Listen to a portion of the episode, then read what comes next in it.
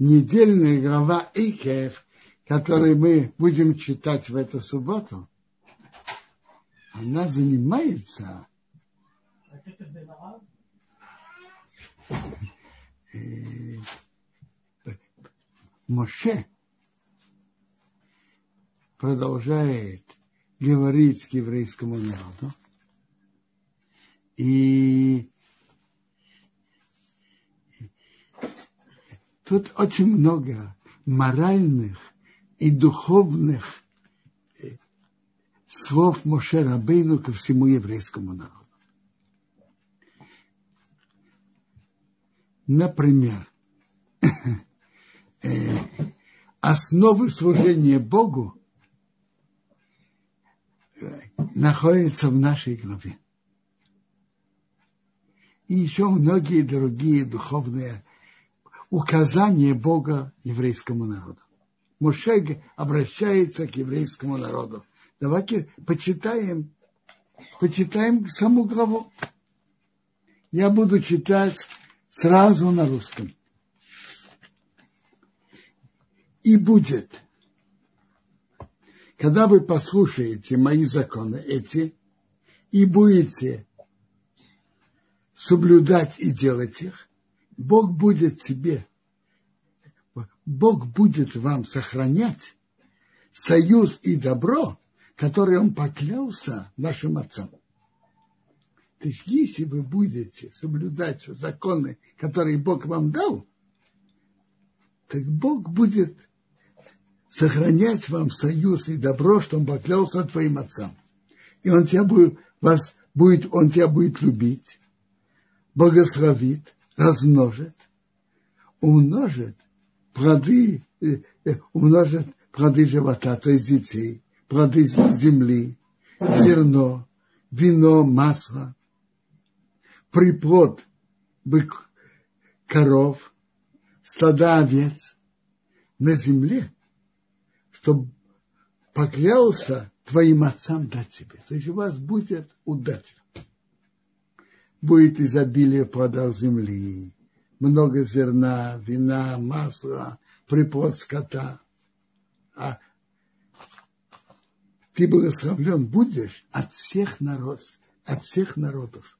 Не будет у тебя бездетного мужчины и не бездетной женщины. И в твоем скоте тоже этого не будет. Бог уберет от тебя всякие болезни. И все болезни Египта плохие, которые ты знаешь, он не положит на тебя, и он даст во всех твоих врагов. Не будет болезней. Ты съешь все народы, что Бог твой Бог дает тебе. Все народы же были идолопоклонниками, гнусными. И чтобы они не имели влияния на евреев, так Бог велел, чтобы они их не оставляли чтобы твой глаз их не жалел, и не служи их идолов, потому что это капкан для тебя. Слышите, тут Бог, Моше говорит от имени Бога, что вы будете соблюдать мои законы, Бог будет тебя сохранять добро, пошлет изобилие.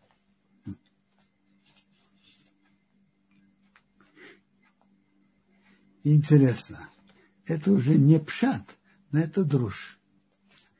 Буквально потому, что вы будете слушать эти законы, так Бог будет тебя сохранять свой союз и добро.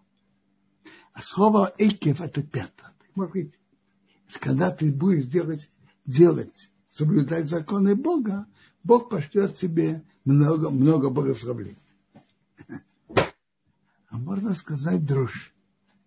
Ведь в конце концов вы послушаете. Вы знаете, что каждый из нас, Бог привел его в этот мир для исправления. Если он не исправляет сразу, приходят неприятности, он потом исправляет. А если после этого он не исправляет,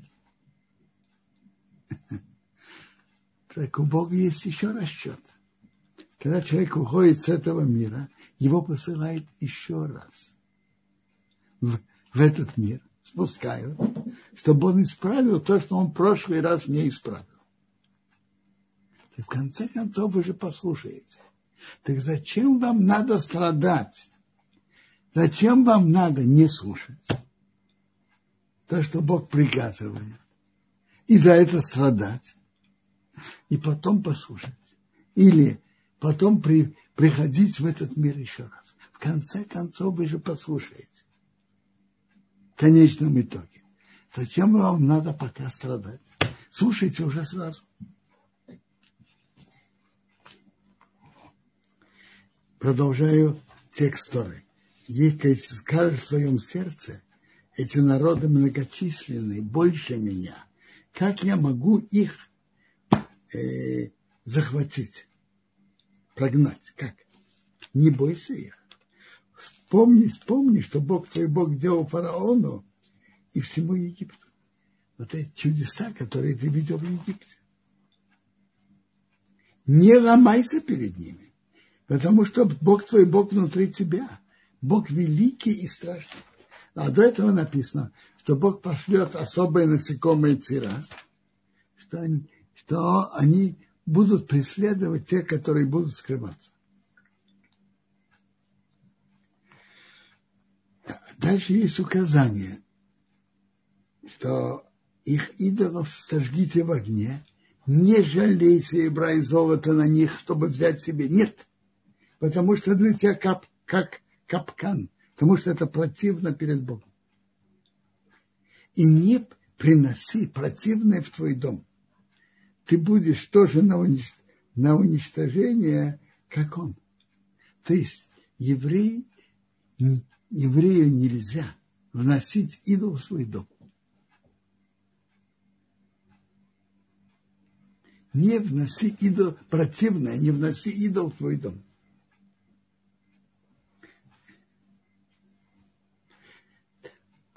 Дальше Моше говорит еврейскому народу, чтобы он вспомнил всю дорогу, которой Бог их вел. 40 лет пустыни. Чтобы испытывать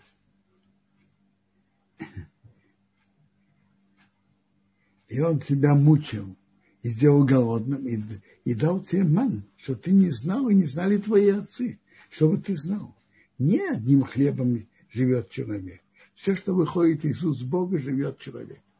И дальше он говорит о чудесах, которые были. Твоя одежда не сгнила от тебя, а ноги не опухли. Вот 40 лет. То есть одежда – которые, в которой они вышли из Египта, они несли ее дальше всю дорогу. И она не сгнила.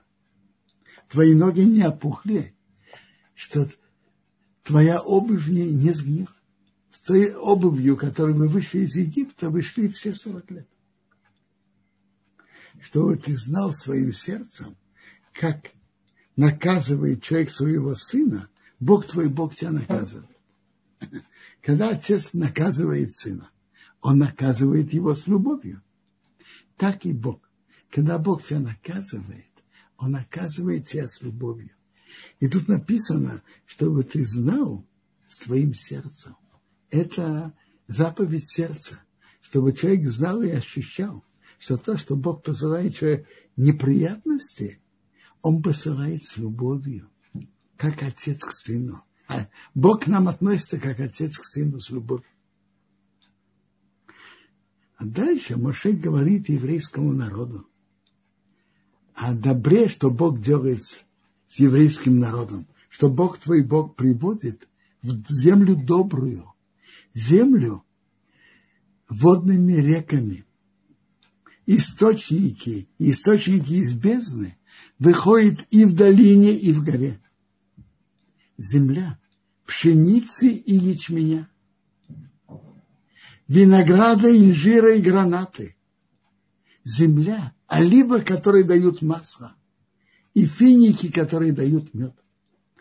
Эти, эти семь видов, которыми хвалится земля, земля Израиля. Повторим их. Пшеница, ячмень, виноград, инжир, граната, оливки и финики. Семь видов. Земля, которая не в бедности будешь есть на ней хлеб. Нет чего-то, что не хватает в ней. Земля, что ее камни, в камнях есть, есть там железо, и, из ее гор будешь вырубать медь. То есть в земле Израиля есть железо и медь. И поешь, и насытишься, и благословишь Бога твоего Бога за хорошую землю, что Он дал тебе. Это бы заповедь, что когда мы едим, и едим хлеб, то есть заповедь, чтобы мы выразили Богу благодарность. Это то, что мы называем Берхат Амазон, благословление за пищу, которую Он нам дал. Когда человек ест в трапезу с хлебом, так он благос... говорит благословление за пищу, и это, это заповедь истории. Это две, два благословления, которые истории. Одно, по всем мнениям, это благословление за пищу. Второе, э, благословление на, Тор, на Тору по многим мнениям. А благословление за, по, после пищи по всем мнениям. Но есть условия. Благословление истории, если человек ел хлеб, это раз. И второе, что он насытился. Что значит насытился? Э, обычно люди не едят до э, полного насыщения, как человек обычно ест. Да если он просто перекусил, но не, действительно не, не, не насытился, он должен благословить, но не истории, по Торе, когда у него нормальные трапезы.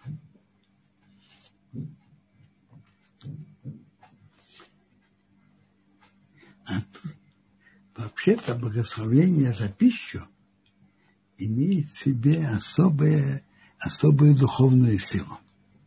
Приводится – что когда человек благословляет за пищу, Бог ему помогает, что у него не было нехватки в пище. Так пишет в книге Сейфер Ахинух, и это приводит Мишнаброра. То, за что мы благодарим Бога, Бог посылает нам, соответственно, из этого и, и, и еще много добра.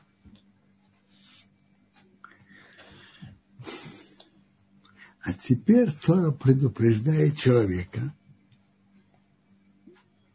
чтобы, когда человек ест, насытился, и у него много добра, это несет в себе большие, это несет в себе опасности. Я читаю, что Тора пишет. Остерегайся, чтобы ты не забыл Бога твоего Бога, не соблюдать его заповеди и законы, что я тебе велю сегодня как бы ты ни поел и насытишься, хорошие дома построишь и поселишься. Коровы и, и мелкий скот, то есть овцы и козы у тебя будет много. Коров и овец и коз у тебя будет много. Серебра и золота у тебя будет много. И все, что у тебя, будет много. А, это несет в себе большую опасность. Чего? Как бы не поднялось твое сердце, и забудешь Бога твоего Бога, который тебя вывел из земли египетской, из дома рабства, который вел тебя по пустыне страшной, которые были змеи, скорпионы, жажда, что нет воды. И Бог вытаскивал тебе воду из скалы и дал тебе ман в пустыне, что не знали твои отцы и ты скажешь в своем сердце, моя сила и могущество моих рук сделало мне это имущество. Когда у человека идет удачно, и он сытый, и, и богатый, он в большой духовной опасности. Он в опасности, чтобы сердце не поднялось, и что он не сказал в сердце, в сердце, не устами. моя сила и могущество моих рук сделал, создало мне это имущество. Чтобы ты помнил Бога твоего Бога. Он дает тебе силы собрать, сделать это имущество. Чтобы установить твой, его союз, он поклялся твоим отцам, как сейчас. То есть человек, у человека идут дела хорошо. Сытый, здоровый, и заработок хороший, все идет очень хорошо. Есть опасность. Человек начинает, начинает думать, это я, я это сделал, моя сила, могущество моих рук это сделал. Это опасно.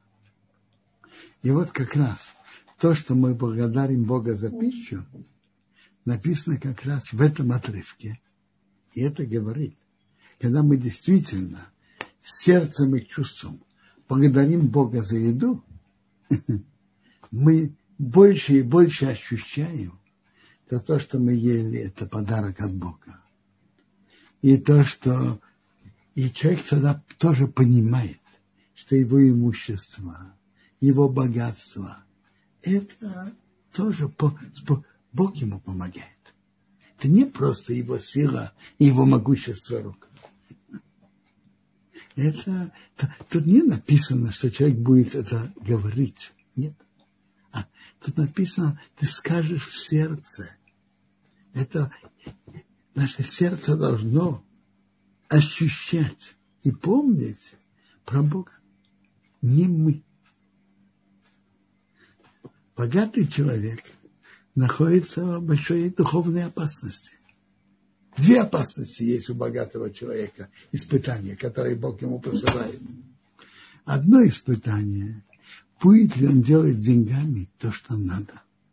Будет ли он помогать бедным или на поддержку Торы по своим возможностям. Или нет. Это испытание.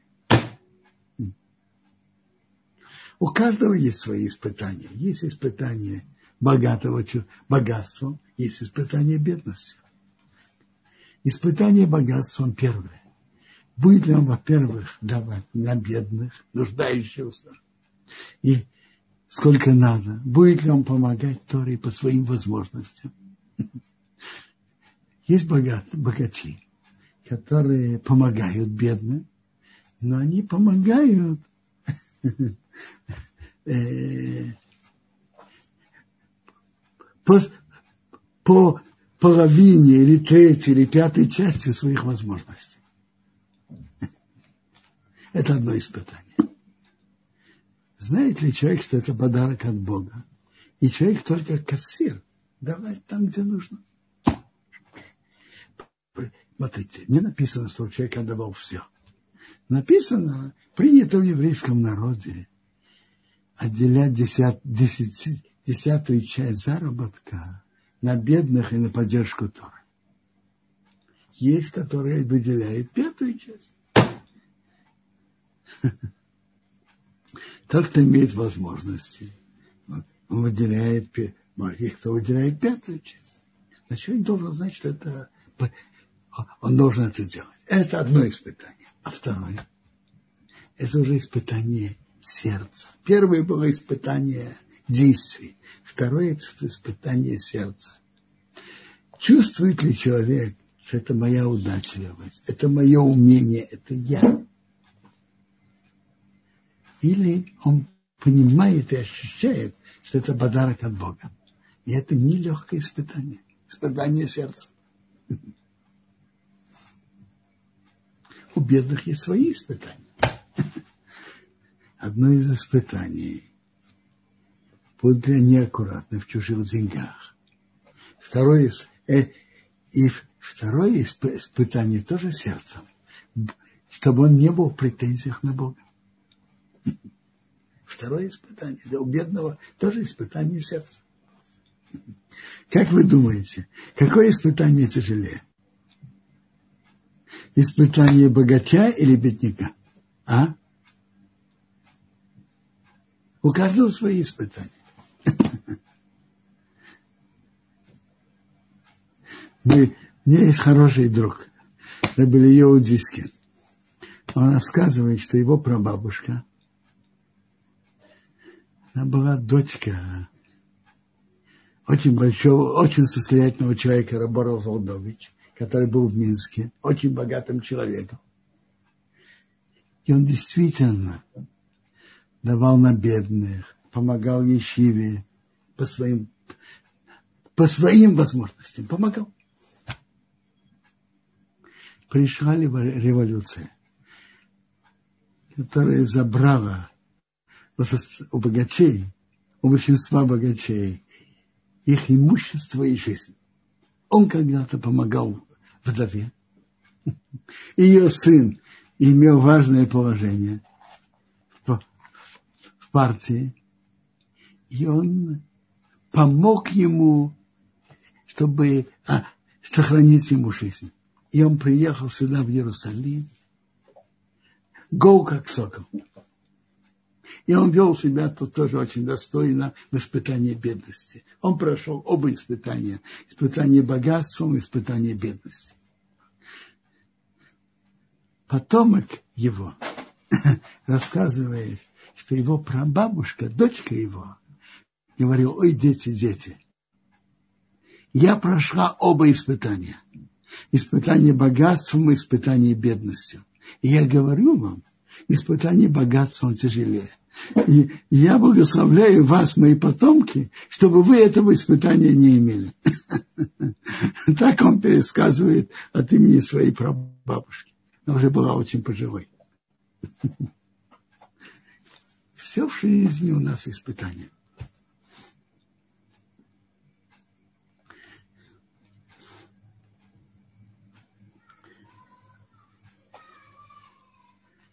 Дальше Тора говорит нам, опять, опять-таки духовные указания.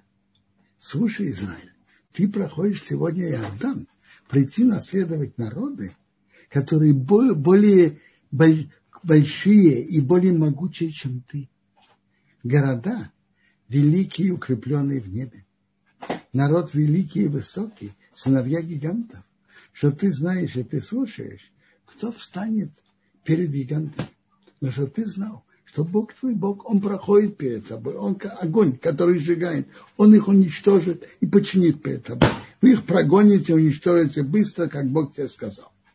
А вот это, во-первых, обещание. То есть, видите, тут Моше говорит от имени Бога, что эти народы намного более могучие. Но Бог вам поможет их занять. А вот теперь он говорит так. Не скажи в твоем сердце, когда сбросит Бог твой Бог их от себя говоря, за мои заслуги меня Бог привел наследовать эту землю. И за преступления этих народов Бог прогоняет их от себя. Их заслуги и преступления этих народов. И за преступления этих народов их прогнали, их Бог прогоняет, а за мои заслуги, что я цадык, Бог дает мне эту землю. Нет, нет.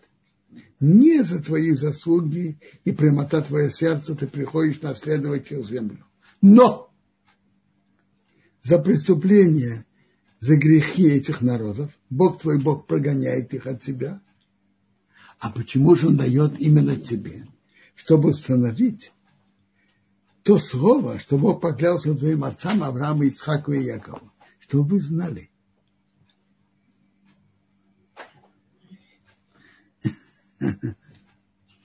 Чтобы вы это знали. Не твоими заслугами ты получаешь.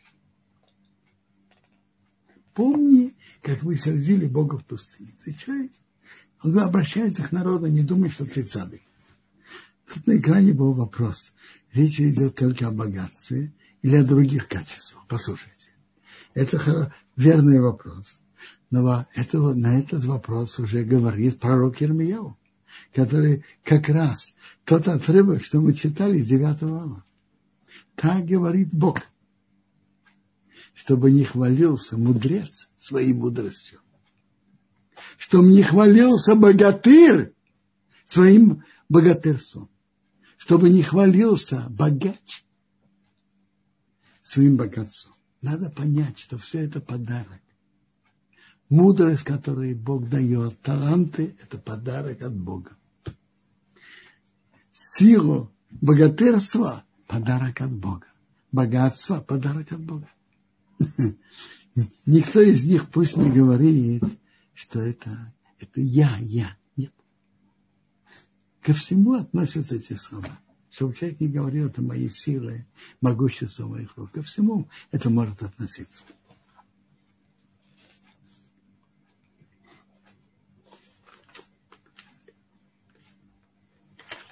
Дальше Моше рассказывает всему народу, как в Синае вы сердили Бога, и Бог хотел вас уничтожить, что вы сделали золотого тельца. И он рассказывает, как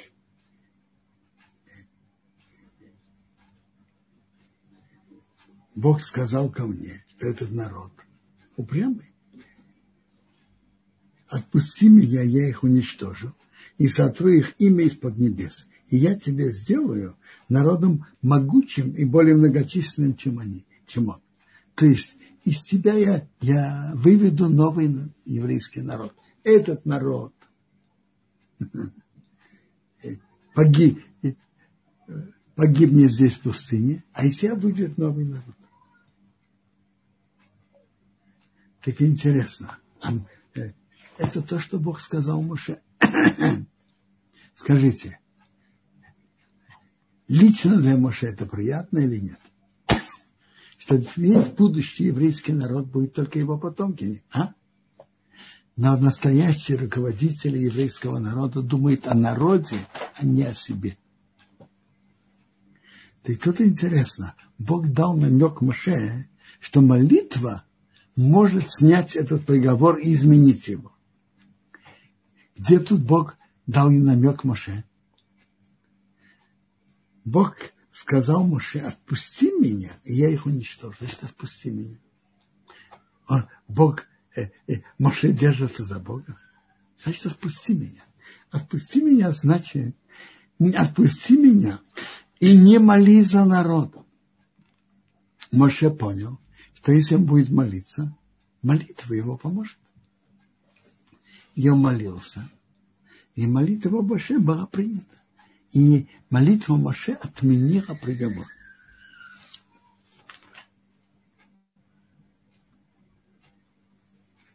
Как, как Моше молился перед Богом? Моше молился перед Богом так.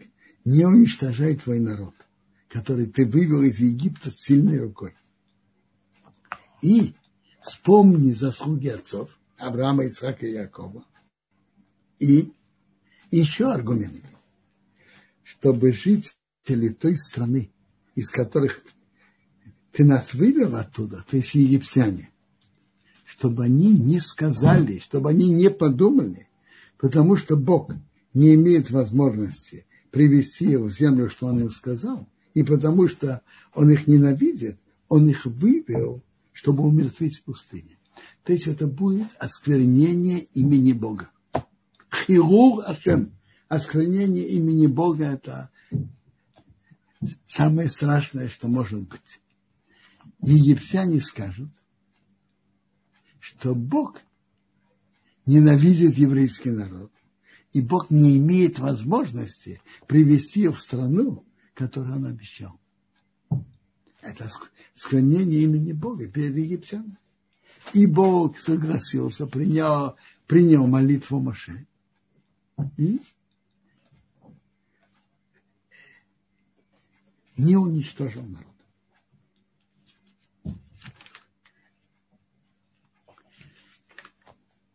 Глава, можно ее всю главу читать и объяснять. Вот сейчас я прочитаю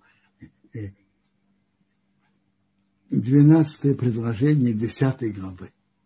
Основы служения Богу. А теперь, Израиль, что Бог твой Бог – про, требует от тебя что? Только. Тут программа, что Бог хочет от каждого еврея. Только бояться Бога твоего Бога, идти по его путям, значит, идти по его путям, как Бог милостивый, так и мы, чтобы были милостивыми. Как Бог сдерживает гнев, что мы тоже сдерживали гнев. Идти по путям Бога. Делать добро и любить Его. Любить Бога. Служить Бога, твоего Бога, всем сердцем и всей душой. Соблюдать заповеди Бога и Его законы, то я тебе велю сегодня. И это для чего? Чтобы тебе было хорошо, для добра для тебя. Так тут указывается пять указаний. Бояться Бога, трепетать перед Ним, идти по Его путям, любить Его, служить Богу всем сердцем и всей душой и соблюдать все заповеди Бога. Так соблюдать заповеди Бога известно. Заповеди, которые Бог в Торе нам сказал.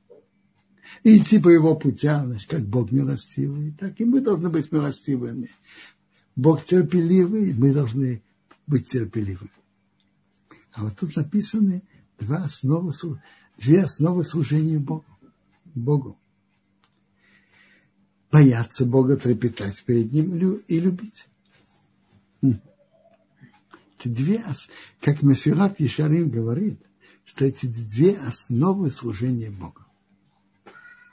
Две основы служения – это трепет перед Богом и любовь к Нему. Скажите, что духовно выше? Трепет или любовь?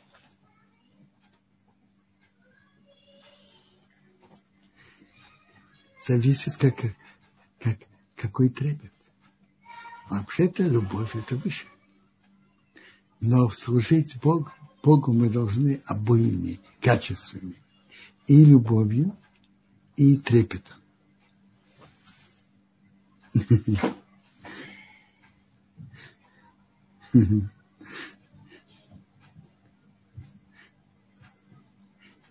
Медраж говорит так. Служи Богу от любви, служи Богу от трепета, боязни. Служи Богу от любви. Если тебе придет желание ненавидеть, чтобы ты знал, что тот, кто любит, не имеет, не имеет э, ненависти. И служи Богу от боязни трепета. Потому что тот, кто три, имеет трепет перед Богом, никогда не оставит его служение. То есть нужно оба качества.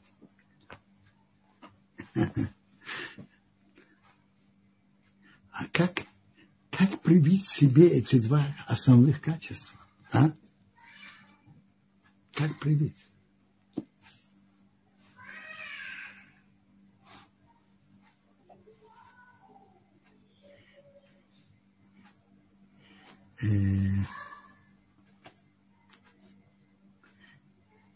Смотрите, и трепет, боязнь Бога есть два уровня.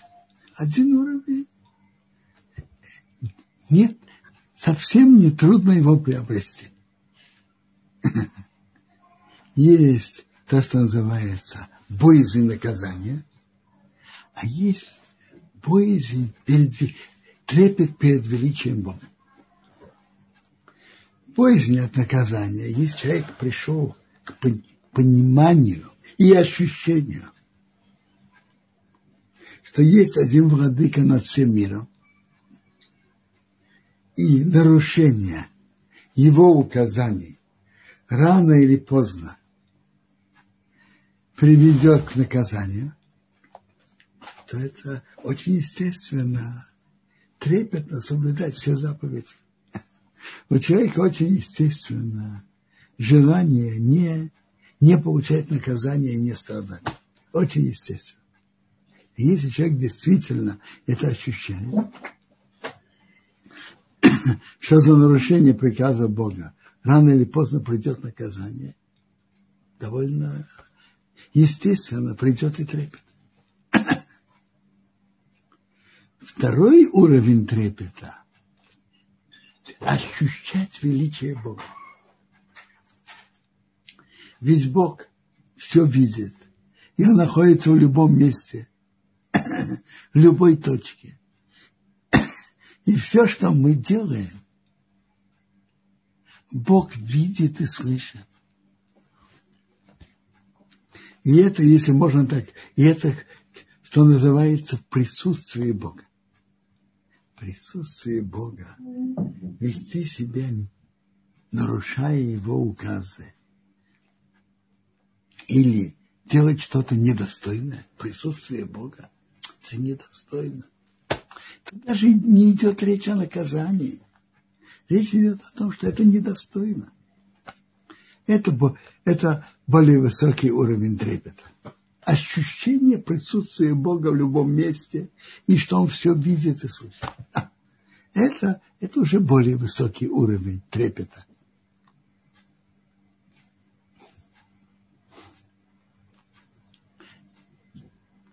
Любовь к Богу. Я видел на экране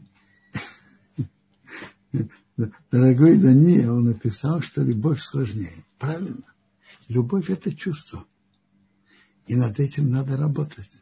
Это чувство сердца. Прибить себя своему сердцу. Сердцу не приказывают, но сердце убе... можно убеждать, можно воздействовать.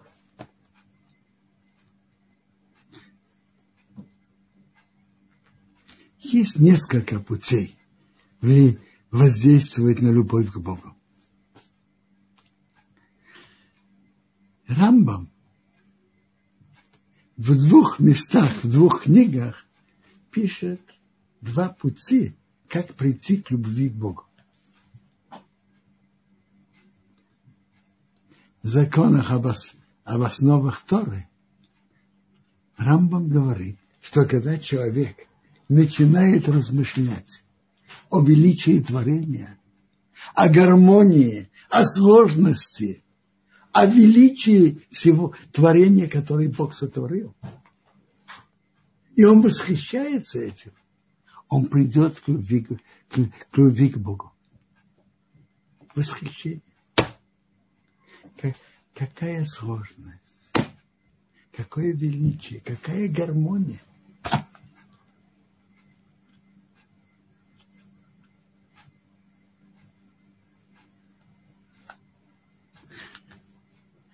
В другом месте, в другой книге Рамбам пишет, что когда человек изучает Тору и восхищается ей, увидит величие Торы, это приводит его к любви к Богу.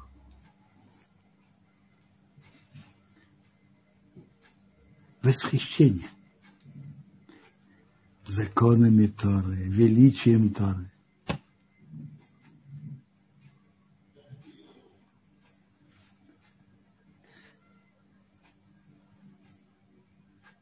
В книге Ховат Алвавод пишет, идет третьим путем, что когда человек, когда человек видит добро, что он получает,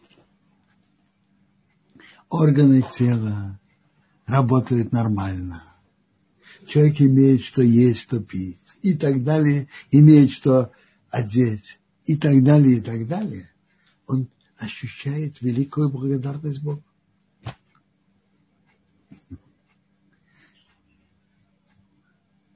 Я, и ощущение благодарности приводит к любви, к тому, что сделал, нам, э, сделал с нами столько добра.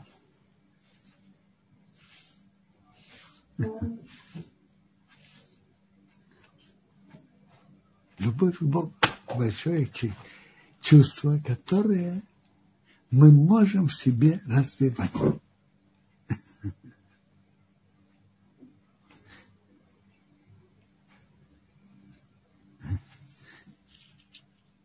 Я думаю, что даже когда человек с чувством благословляет Бога, скажем, за пищу, о которой мы только что говорили, это тоже развивает у человека ощущение благодарности к Богу и постепенно приводит к ощущению э, любви к Богу, к Богу больше и больше. В книге Масилат Ишарим Армей Шахаим тут пишет, что две основы полноценного служения Богу – это Ера и Ава. боязнь и трепет перед Богом и любовь к Богу. Это две основы служения Богу. Ведь мы должны служить Богу не просто технически, физически, сухо. Должны служить Богу с чувством и сердцем. Вот, э, вот эти две основы развивать, это великая, это большая работа.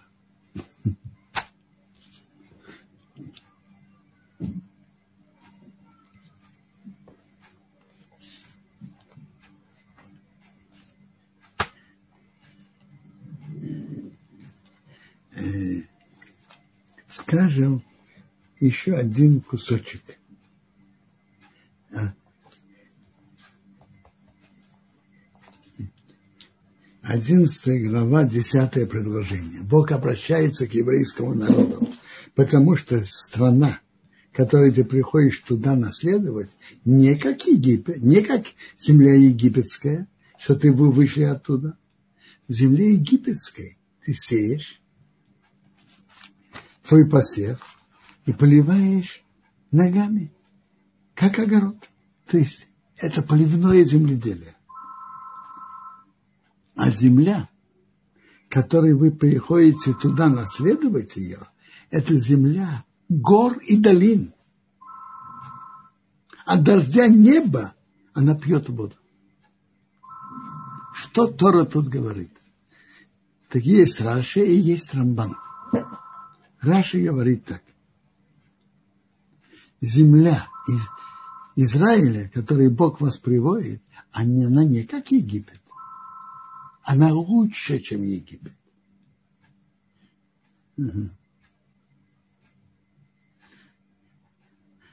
Лучше, чем Египет. В Египте ты должен сеять и потом поливать. А в земле Израиля ты посеял.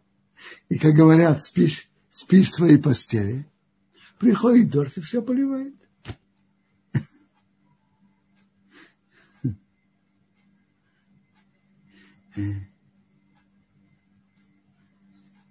А если это земля Израиля лучше, чем Египет. Посеял, спишь, приходит дождь, поливает землю. Рамбан говорит совсем по-другому. Рамбан, Рамбан объясняет это так. В земле египетской человек чувствовал себя, если можно так сказать, естественно, я говорю, хозяином положения. Он посеял, затем он поливает, вырастает. В земле Израиля это не так. В земле Израиля ты сеешь, но ты зависишь от дождя. Придет дождь или нет, ты, ты не знаешь. Ты зависим от дождя. От чего зависит дождь? Это написано в следующей главе, которую мы читаем два раза в день. Вая им Шамоа. Я прочитаю. Если вы послушаете мои заповеди, что я вам велю любить Бога, вашего Бога и служить всем сердцем и всей душой, я дам дождь вашей земли вовремя, ранее и поздно. И ты соберешь твое зерно и вино и масло. Остерегайтесь, как бы не уговорилось ваше сердце – вы отойдете, будете служить идолам и поклоняться им. Разгорится гнев Бога на вас. Он замкнет небеса и не будет дождя. И земля не даст своего урожая. Вы быстро пропадете с хорошей земли, что Бог дает вам. То есть так. Земледелие зависит от дождя. А дождь? Дождь зависит. Если вы будете соблюдать заповеди Бога, Бог пошлет вам дождь, а если нет, то он заткнет небеса, не будет дождя. Не будет дождя, не будет урожая. То есть вы будете, Рамбан объясняет, что земля Израиля, Бог намеренно их приводит в такую страну, что земледелие зависит от дождя. А дождь зависит от вашего поведения. Если вы будете соблюдать приказы Бога, я, Бог пошлет дождь, а если нет, то нет. То есть вы зависите, земледелие зависит от дождя, а дождь зависит от вашего поведения. Будете соблюдать заповеди, Бог пошлет дождь, а если нет, нет. Давайте скажем так. Если Бог захочет, то даже в Египте Бог может сделать, чтобы не было чем поливать. Но тут вопрос такой, какой э, обычный ход событий? В Египте обычный ход событий, ты чувствуешь себя хозяином положения. Ты сеешь, поливаешь, и тогда вырастает. В земле Израиля намеренно Бог, Бог сделал, чтобы земледелец не чувствовал себя хозяином положения. Ты посеял, земледелец посеял. Все зависит от дождя. Если дождь придет, хорошо вырастет. Нет, нет. И земля Израиля, земле, земле Израиля земледелие зависит от дождя. Да, дождь зависит от вашего положения относительно Бога. И вы будете постоянно чувствовать зависимость от Бога. Любопытный, я читал любопытный географический факт.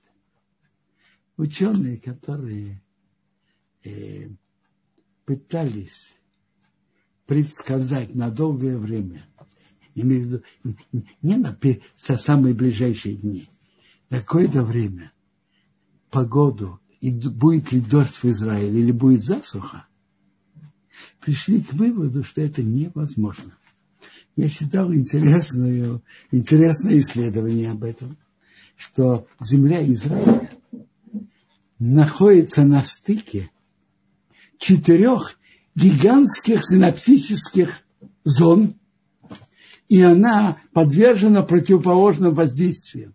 Будет дождь или засуха, зависит, знаете от чего? Тут она, земля Израиля находится на стыке четырех гигантских зон. И эти зоны находятся в очень тонком равновесии. И какая из зон преобладает в данный момент, предвидеть невозможно на долгое время. Невозможно. Это, э, нет другой страны в мире.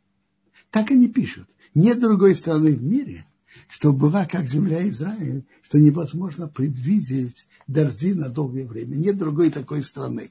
Есть еще другое, другая географическая точка в Тихом океане, в котором точно так же невозможно предвидеть погоду на, на будущее. Но эта зона эта территория в Тихом океане мало кого интересует. Но в земле Израиля это очень интересное место, что Бог намеренно привел, чтобы они ощущали зависимость от Бога. Земледелие зависит от дождей, а дождь зависит от нашего поведения перед Богом. Соблюдаем мы заповеди или нет? Соблюдаем, Бог посылает дождь. Не соблюдаем, Бог замыкает небеса.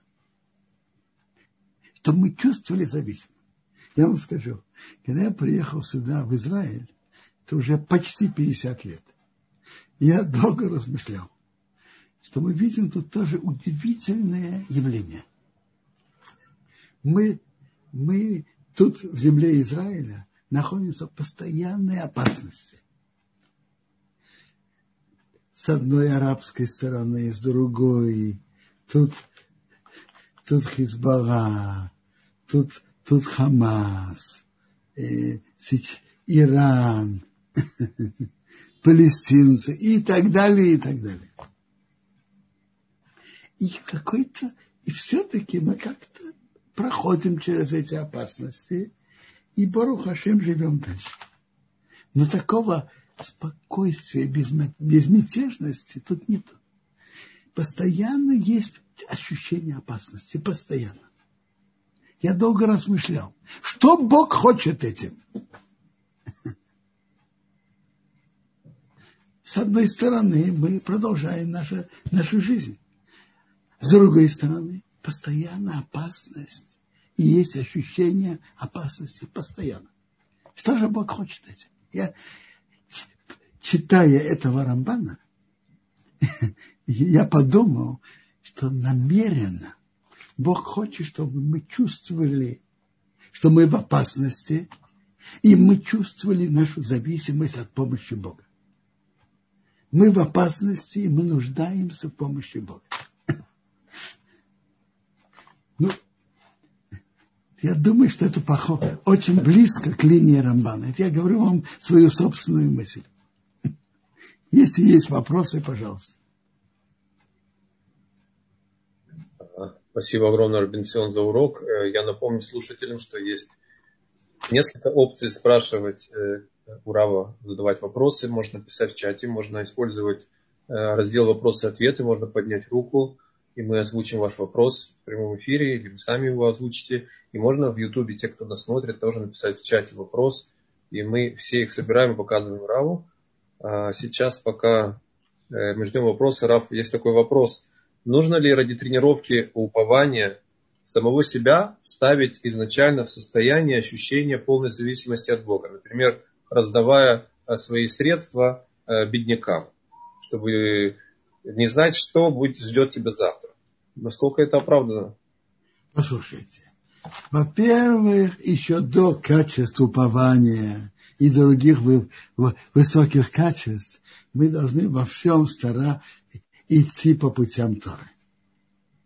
Тора не велела, чтобы мы все наше имущество раздавали. Тора это нам не велела. Тора велела, что мы давали на нуждающихся десятую часть, пятую часть. Но не велела, что мы все раздавали. Поэтому еще до вашего вопроса э, э, мы должны вести себя иначе.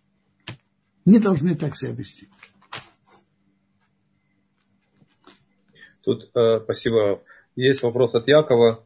Он благодарит за урок. Известно, э, известно ли, каким образом э, Авраам благодарил Всевышнего за пищу, принимая гостей на трапезу?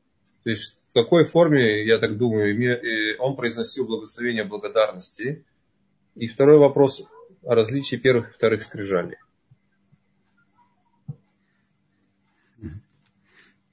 Смотрите, на первый вопрос я скажу так. Як Авраам благодарил, тогда же не было прямых указаний, как благодарить и как, за что. А он благодарил из глубины сердца за все добро, за все добро, что Бог ему послал. И самое главное в этом, конечно, благодарность – это сердце.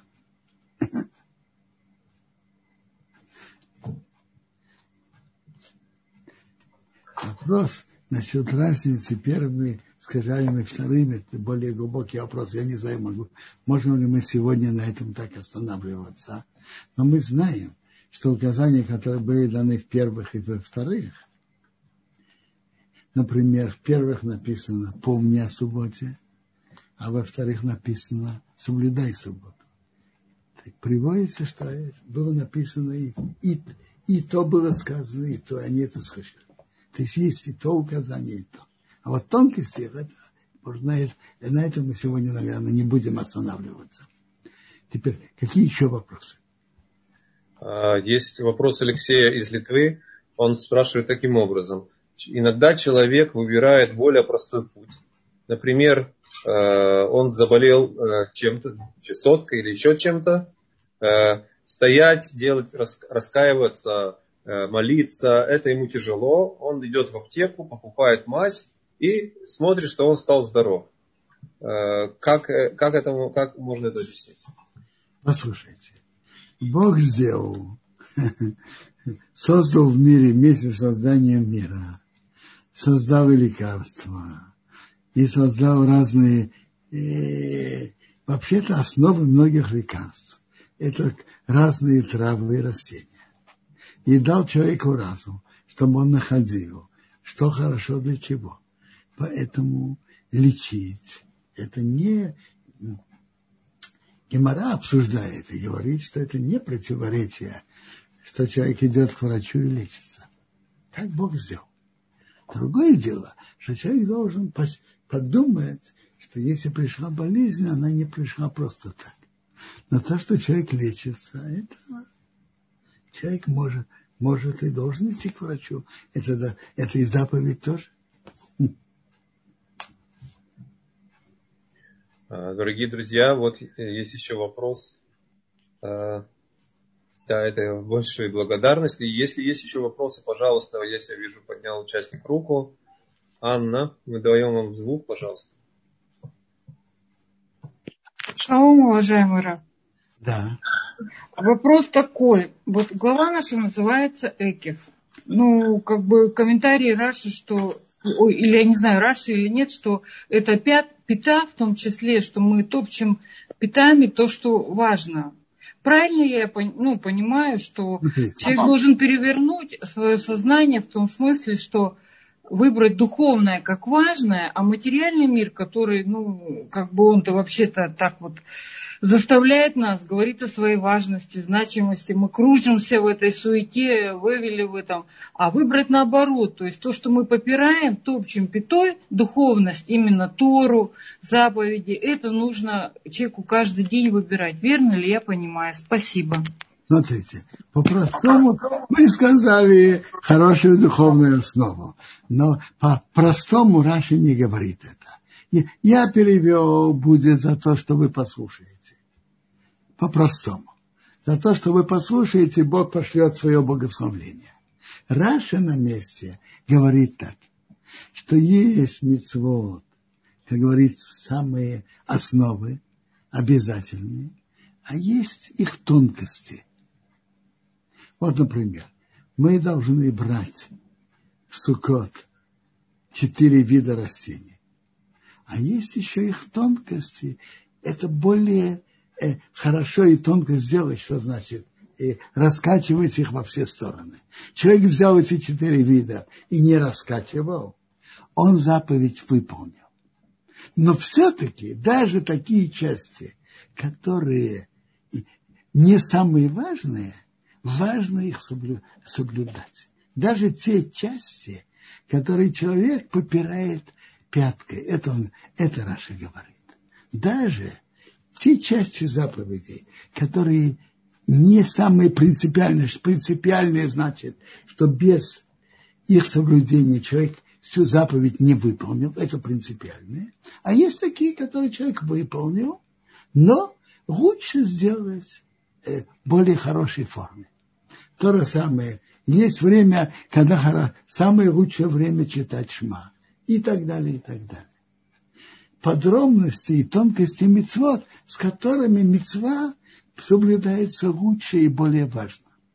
Так если ты будешь это соблюдать, так Бог пошлет тебя благословление. Это то, что говорит Раш. Добрый день всем. Глава Эйкев, она интересная и особая. Знаете, чем она особая? Почти вся голова занимается вопросами сердца человека. Что человек э, должен, э, какие чувства и какую работу сердца Бог хочет от человека.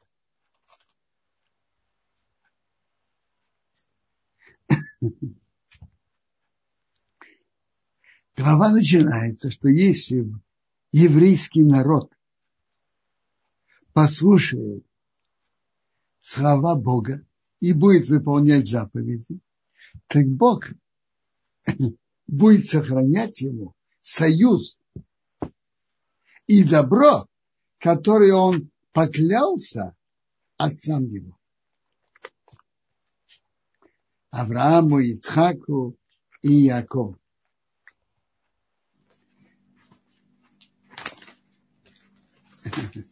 И он будет тебя любить, благословить, размножать. Пошлет детей, благословение здоровых, хороших детей, плоды земли, зерно, вино, масло, приплод коров, стада овец. Бог пошлет благословление на земле, что Бог твоих отцов дает тебе. Ты будешь благословлен всех народов. То есть у тебе будет сопутствовать удача во всех отношениях. И Бог снимет с себя все болезни, и все болезни Египта плохие, что ты знаешь, он не, не даст тебе. Он пошлет это во всех, на все, нашлет это на всех врагов твоих. Ты будешь, съешь все народы, что Бог, твой Бог тебе передает, не жалей их, и не служи их идолам, потому что служить их идолам это для тебя как капкан. обращаясь к народу, который должен войти в страну и занять ее, а там жили семь хананянских районов, э, народов, идолопоклонники, которые были могучие и сильнее еврейского. Так Бог обращается к еврейскому народу, Моше говорит слова Бога, если ты скажешь в сердце, эти народы более многочисленные, чем я, как я могу их прогнать? Не бойся. Вспомни, что Бог тебе сделал в Египте. И великие чудеса, которые Бог тебе там сделал. Все, что ты видел, как Бог тебя вывел из Египта, также Бог тебе поможет занять, занять и воевать с этими народами и победить их. И также Бог пошлет на них такое насекомое, такой вид осы, что э, он будет их преследовать, э, которые, тех, которые будут от тебя скрываться.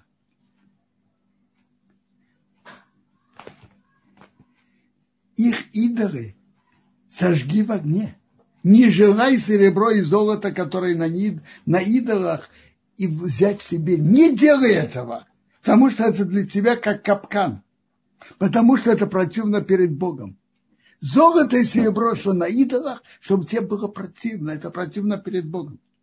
Не вноси то, что противное в твой дом. То есть нельзя вносить идол в, свой дом.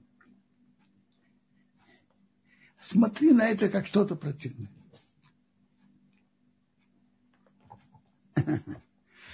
Моше дальше рассказывает еврейскому народу чудеса, которые Бог дал им в дороге в пустыне. Все время, каждый день спускался на и как одежда, которой они, которой они вышли из Египта, они шли с ней все 40 лет, и она не сгнила. И обувь, которой вы вышли из Египта, она не порвалась. И поэтому ваши ноги не опухли. Тот, кто идет по горячей э, земле, по горячему песку, ноги опухают. А, а у вас ноги были в обуви. Обувь не сгнила. А вот теперь тоже, как я вам уже сказал, тут обращение к работе сердца. Чтобы ты знал своим сердцем, как наказывает человек своего сына, так Бог твой Бог тебя наказывает. Ты должен знать, что то, что Бог тебя наказывает, это из любви к себе. Как папа наказывает сына, чтобы направить его по хорошей дороге, так то, что Бог стал, тебя наказывает, он наказывает с любовью, как папа наказывает сына, чтобы направить его на верный путь. И тут написано, чтобы ты знал с твоим сердцем. Это, чтобы человек это знал и ощущал в сердце.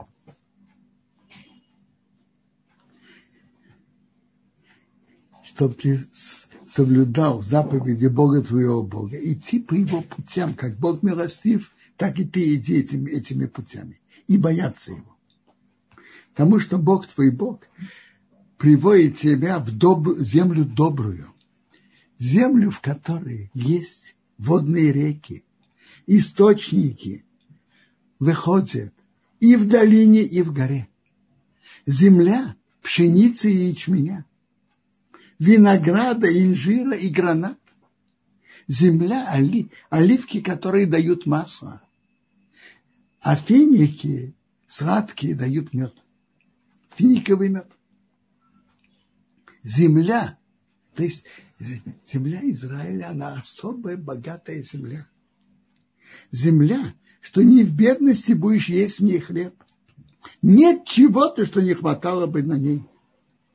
Это очень, очень интересно. Климатическое разнообразие Израиля. Географически территория небольшая, а вы знаете, сколько разных климатических зон есть в Израиле?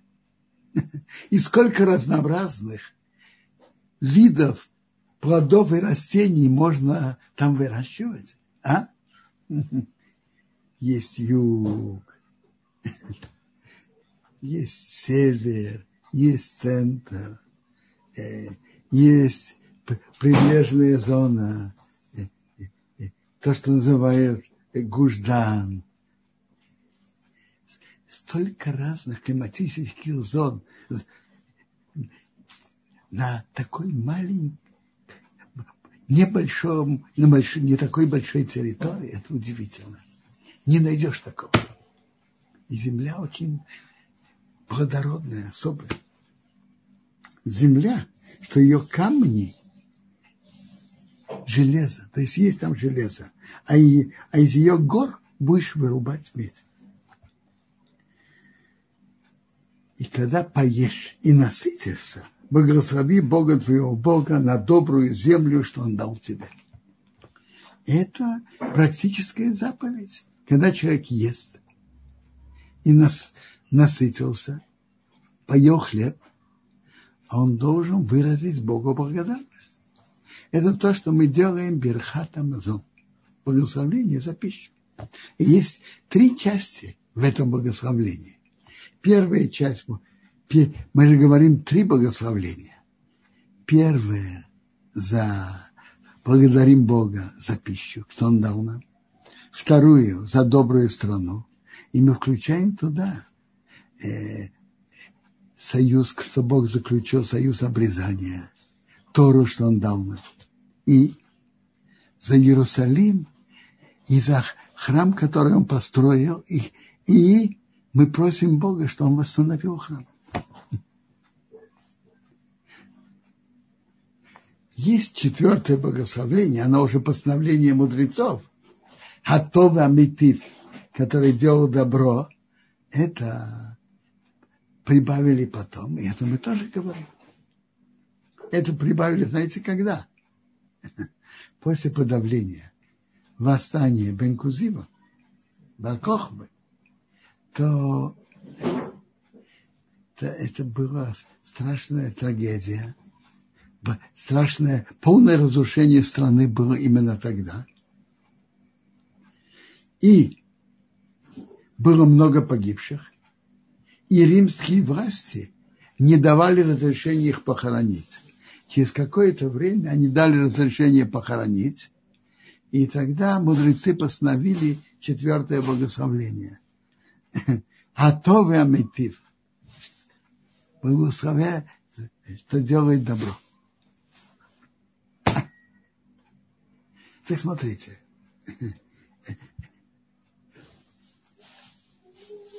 благословление Бога за пищу – это ощущение человека, что то, что мы едим, и то, что у нас есть, что поесть, это подарок Бога. И мы выражаем Богу за это благодарность. Вы знаете, что это единственное благословление, которым по всем мнениям она история. Есть еще одно благословление, которое по многим мнениям истории. Это благословление перед изучением Торы. Но там есть, то, есть мнение, что да, есть мнение, что нет. А благословление после еды, когда поели хлеб и насытились, по всем мнениям истории.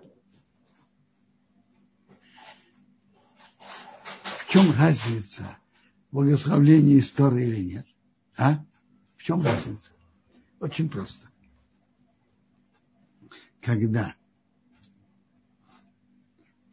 человек не, не помнит, он говорил какое-то благословление или нет. Так у нас общее правило. Сафейк брахот хакил. Сомнение, ты сказал браху или нет, на облегчение и не говори. Потому что произносить имя Бога это непросто. Так лучше из-за сомнения не произносить имени Бога. Мы же благословление произносим имя Бога. Во всех благословлениях человек не помнит, он сказал или нет, в случае сомнения не говори. Только в случае благословения после еды. Если человек насытился, и человек не помнит, он говорил, говорил Берхат Амазон или нет, из-за сомнений пусть скажет. И из благословления на Тору. Если человек встал утром, и он не помнит, он сказал благословление на Тору или нет, при сомнении пусть скажет. Но там при сомнении пусть скажет только одну браху, третью, а шабох арбону. А тут благословление после еды, если человек не помнит, пусть скажет все четыре благословления. А вот дальше Тора нам говорит, что есть, что человек остерегался от опасностей, от духовных опасностей. От физических опасностей тоже есть мецва остерегаться. Это в прошлой главе.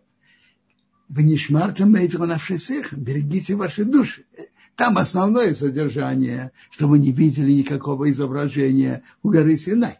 Но также в это включается беречь нашу жизнь. Это большая важная заповедь. Но тут речь идет в нашей главе о духовной опасности. Остерегайся чтобы ты не забыл о Боге, не соблюдать Его заповеди. Какая опасность? Есть, как бы ты ни ел и насытишься, и хорошие дома построишь и поселишься,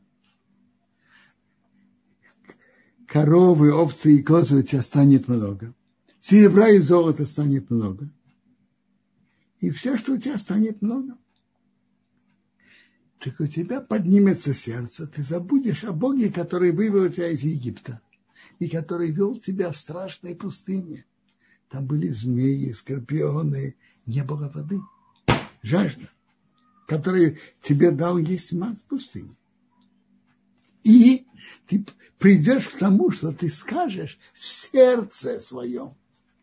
Моя сила и могущество мощь моей руки сделала мне это, это э, имущество. Вы слышите, какая опасность? Когда у человека идет все удачно, им изобилие, что, что он думает? Начинает думать, моя сила, мощь моей руки сделала мне все это имущество. Это я. И это большая опасность. Когда человек говорит благословление за пищу, выражает, выражая всем сердцем, что это не я. Все, что у меня есть, это подарок Бога. Он подарил мне таланты, подарил мне возможности, послал удачу в жизни. Я, конечно, должен не лениться и действовать, и думать, как, как заработать. И, и как развивать мое хозяйство. Но надо знать, что это не я, это подарок Бога. Это работа над сердцем. И когда человек благословляет Бога, Бога за пищу с полным сердцем, это помогает ему отдалиться от этой опасности. Опасности сказать, что это, это я, это моя сила. Вообще тут говорится про имущество и про богатство. А пророк Ирмияу говорит э, больше. В том отрывке, который читали 9 ава, мы Пророк Иеремияу говорит так, Омар Ашем, так говорит Бог, Хау Исалею Хохом, Бехок Мосей, пусть не хвалится мудрый своей мудростью. Хау Исалею Агибой, Агибер, Бигбур Асей, чтобы богатырь не хвалился своим богатырством. А у Исалею Рошир, Беошрей, чтобы не хвалился богач своим богатством. Есть три качества который человек может прийти к тому, что он будет этим хвалиться и говорить, это я, это я. Это мудрость. Мудрого человека, которого Бог одарил мудростью. Это богатырство, богатыря. И это богатство. Есть опасность, что он будет все относить к себе. Надо знать, что это все подарки. Когда Бог одаряет нас, мы это имеем. Если Он захочет забрать, Он сможет забрать. Надо знать и ощущать, что это подарок. И это работа над сердцем. И когда человек благословляет Богу с чувством, это помогает в этой работе. Интересно, в книге Хинух говорит, что тот, кто благословляет, говорит благословление. Берхат Амазон после еды с, с полным сердцем, с намерением, с выражением благодарности Богу, то Бог ему поможет, что у него не было нехватки в еде, и у него будет более просторно в заработке. Когда человек за что-то благодарит Бога, Бог посылает ему еще подобное.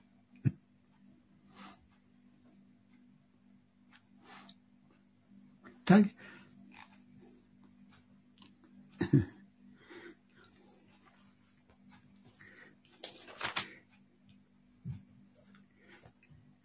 э, интересно, что Тора говорит дальше – обращается к еврейскому народу, ты переходишь, слушай, Израиль, ты переходишь сегодня Иордан, наследовать народы более многочисленные и более могучие, чем ты. Города великие и укрепленные до неба. Народ великий и высокий, сыновья гигантов, что ты знаешь и ты слышал, кто встанет против сыновей гигантов? Так, то, что они сильнее тебя, это правда.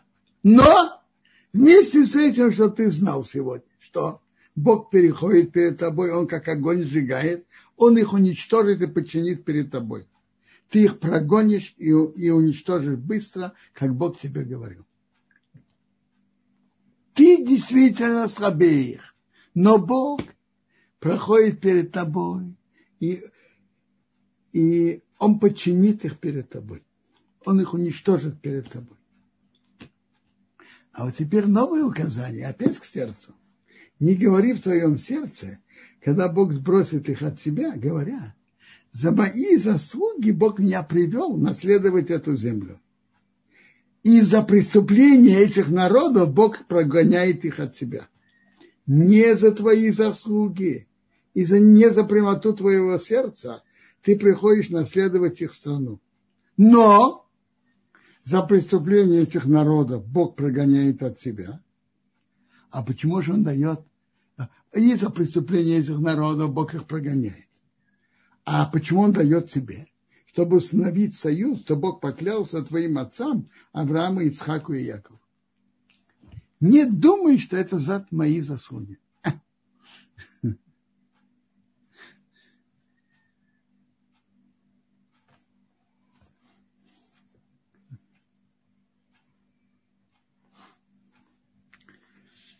И он приводит нарушения, которые они сделали в пустыне. Э,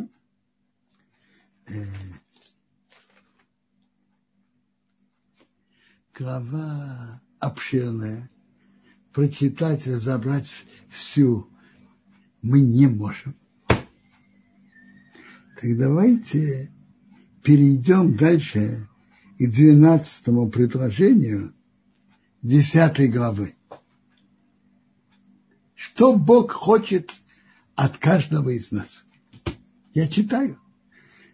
12 предложение 10 главы.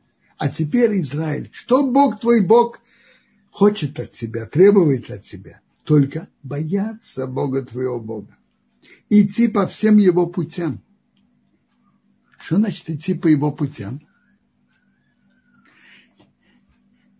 Идти по путям, которым Бог руководит мир. Бог добрый и милостивый, так и ты будь добрым и милостивым к людям.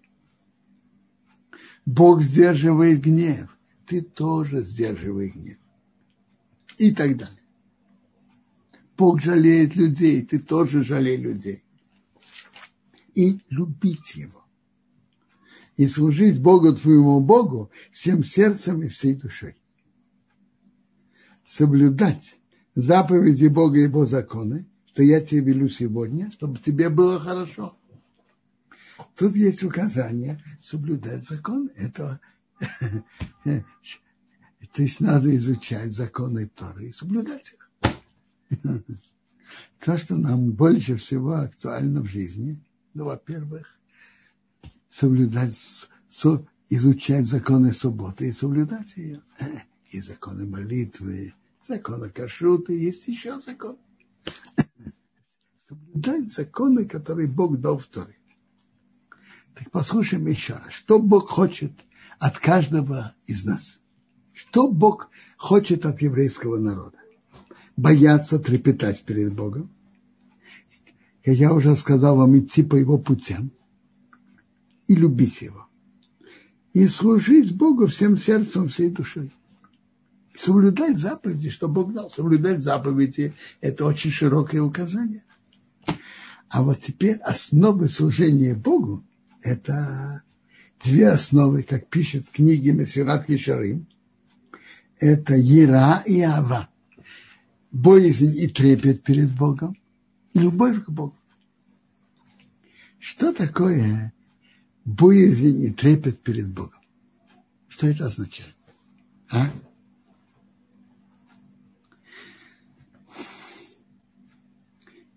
Как, как пишет тот же Мессират Ешарим, Миша Хайм Луцата в своей книге, есть два, есть, он пишет про три уровня трепета. Я говорю прежде всего два уровня. Два уровня – это боязнь наказания, и, и второе – боязнь перед величием Бога. Боязнь наказания, это как написано, это Рамбам уже пишет в своей книге о заповедях, что боязнь Бога означает, что Бог видит все, что каждый из нас делает. И если человек нарушает что-то из заповедей Бога, то расплата с, а, с небес придет раньше, раньше или позже, она придет ты знать, что Бог все знает, и Он хозяин мира. И за нарушение заповеди Бога раньше или позже придет наказание. Но если человек действительно знает и, и ощущ, не только знает, ощущает, что Бог руководит миром, и Бог хозяин над всем, и ощущать, что за нарушение его приказов раньше или позже придет наказание, естественно, человек не хочет и не хочет страдать, не хочет получать наказание. Это, как пишет Рамеша Хаим Луцату, очень легко обрести. Нарушить заповедь Бога, а потом получать наказание, кому это надо? Это очень легкий уровень. Но он тоже очень важный. Одно точно, если человек достиг этого уровня, он не будет нарушать. Определенно, сознательно он не будет нарушать. А есть более высокий уровень. Это называется, значит, первый это уровень, что я сказал вам, это Ерата Оныш, боязнь наказания. Боязнь наказания. А есть более высокий уровень. Ерата Ромемут. Боязнь перед величием Бога. Когда человек находится в присутствии кого-то, что он очень уважает и почитает, он не захочет делать что-то некрасивое в глазах этого человека. Не потому, что тот его, на него накричит или будет критиковать. Даже без этого. Это боязнь величия. Я вам скажу, в наше время, к сожалению, почет кто кому-то в широком обществе потерял свое место. Когда-то уважали королей. Сейчас, сейчас все это потерялось. В обществе тех, кто учит Тору, сохранилось еще, слава Богу, трепет перед великими людьми поколения. Представим себе, кто-то был был великий человек, корабль Яшев Завцал, крупнейший поясок поколения. Человек сидит возле него. Действовать как-то не, не, некрасиво, нехорошо. Не, это просто неуважаемо.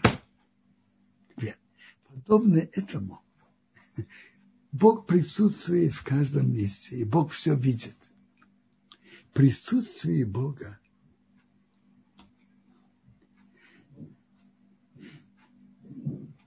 делать что-то против его желания, это уберем в сторону наказания. Не было бы даже наказания. Это же некрасиво, неуважаемо, недостойно. Это уже намного более высокий уровень. Трепет перед Богом. Не сметь делать что-то, что недостойно в его глазах это, над этим уровнем есть что работать.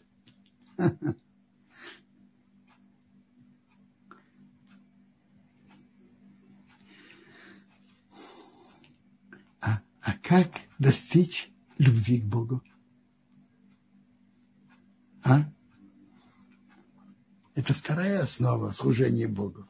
Первое это боязнь и трепет перед Богом, ера а второе – ава, любовь. Есть несколько путей, путей любви к Богу. Но я, я знаю, что люди говорят, сердцу не прикажешь.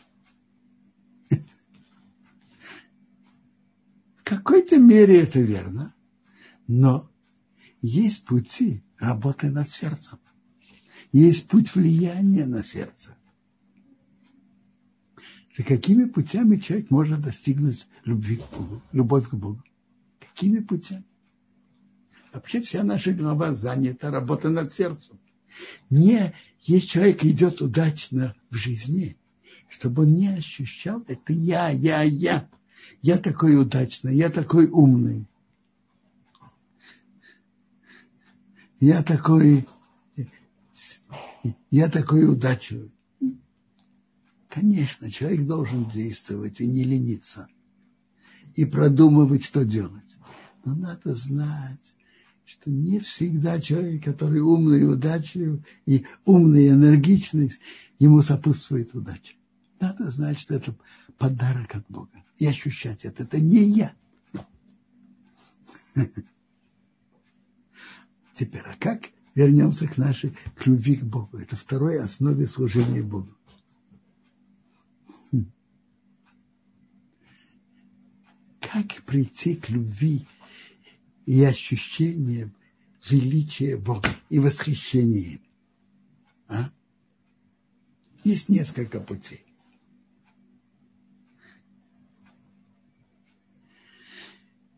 один из путей, который упоминает Рамбам, это когда человек анализирует,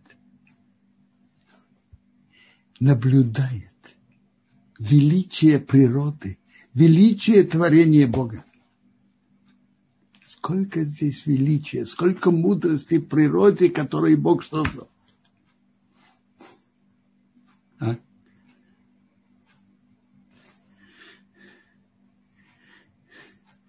Насколько сложен каждое, сложно каждое существо. Каждый орган любого живого существа. Насколько гармо, гармония,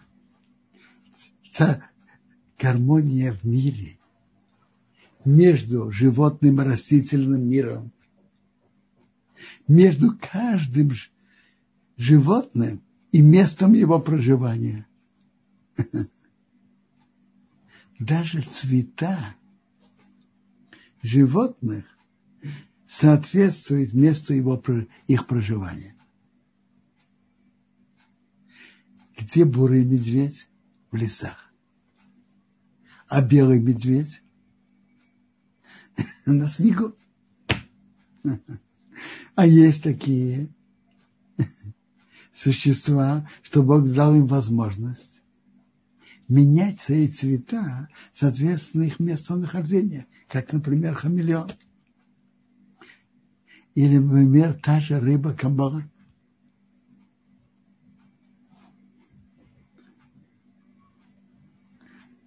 И так далее, и так далее. А сколько сложностей есть в каждом органе каждого из нас, в зрении нашем – как мы видим, слухи. А что говорить о целых органах? А насколько сложна каждая клетка? Это как большой завод. Большой компьютер. Каждая клетка. И так далее, и так далее. Когда, да и даже, если даже говорить об условиях жизни на Земле, вы знаете, насколько по теории вероятности невозможно, по, по теории вероятности вероятность настолько ничтожная, чтобы были все условия жизни на Земле, практически даже невозможно. По теории вероятности это не должно было бы быть. Мы были бы дальше от Солнца, было бы, было бы слишком холодно ближе было бы слишком жарко и так далее, и так далее. Сколько условий необходимо их сочетания.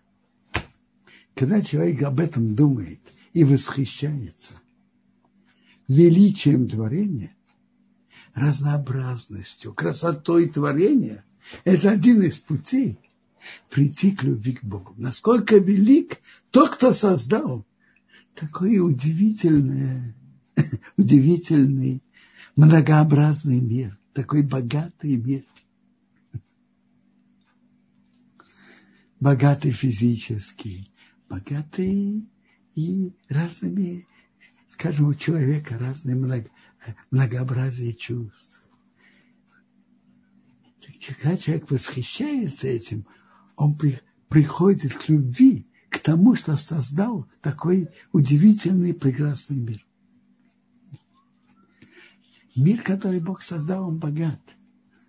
Даже красота, что Бог сделал, создал в природе.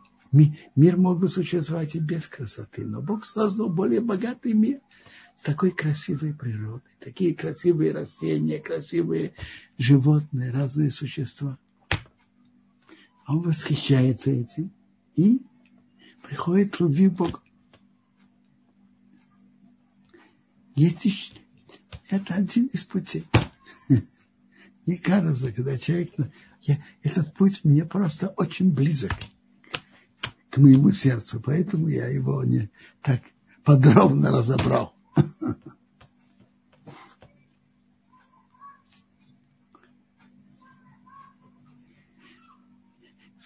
В книге Хавата Вавод Рабину Бехаи он разбирает а, ощущение благодарности Богу за все, что Бог с нами сделал.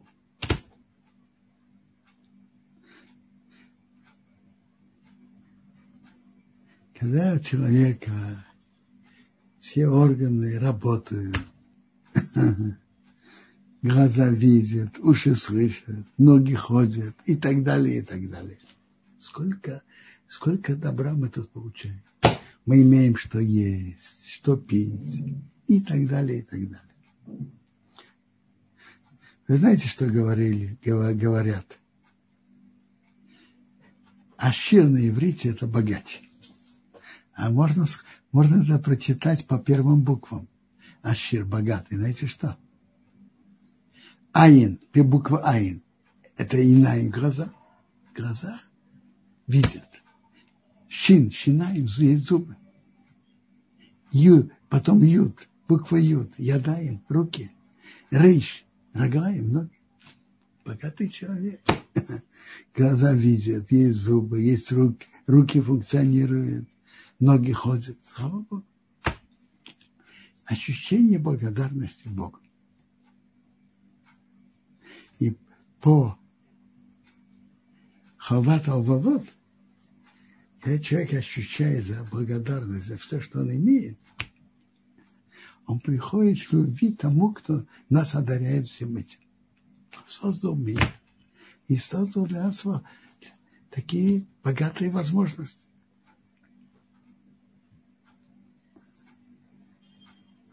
Всегда человек может найти положительные стороны в то, что у него есть.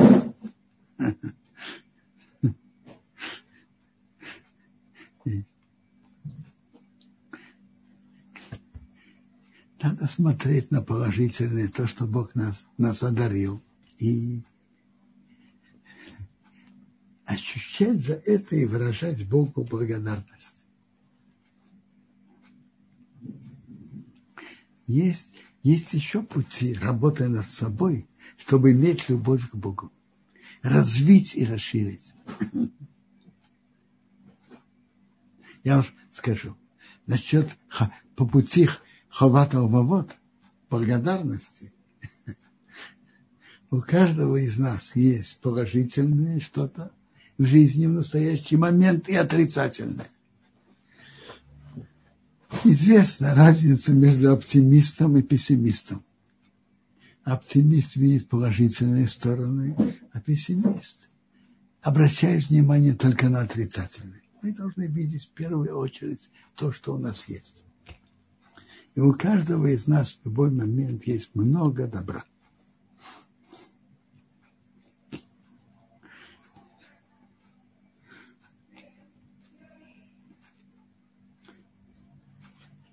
А дальше работать над этими качествами, работать над трепетом перед Богом, развивать их, работать над любовью к Богу. Рамба, есть еще путь. Рамбам в другом месте приводит другой путь. Это когда человек восхищается заповеди, изучает заповеди Торы и восхищается ими, изучает Тору, восхищается величием того, что он изучает, величием Торы, величием заповедей Торы. Это приводит к любви к Богу. Человек учит Тору, имеет от этого удовольствие и восхищается ею, то приводит к любви к Богу.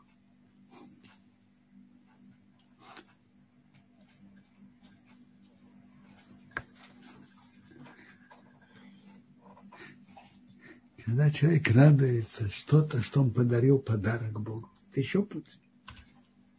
Сделал что-то, что он даже не обязан, а просто сделал подарок Богу. Скажите, а что человек делает больше, с большим чувством? Дает подарок или возвращает долг? Что человек делает с большим чувством? А? Всем известно, что подарок человек делает с большим чувством. Почему? Долг, вернуть долг, он знает, что он обязан. А подарок, он ничего не обязан, и он делает с полным сердцем. Когда человек делает что-то, что по его ощущениям это не обязан делать перед Богом, и он это делает, расширяет у него любовь к Богу.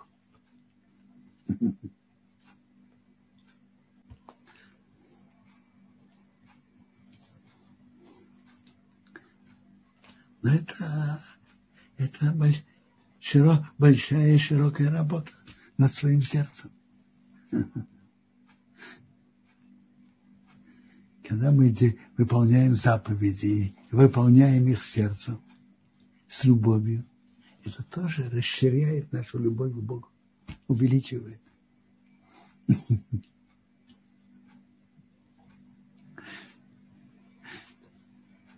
Человек, который любит Бога, это, это, это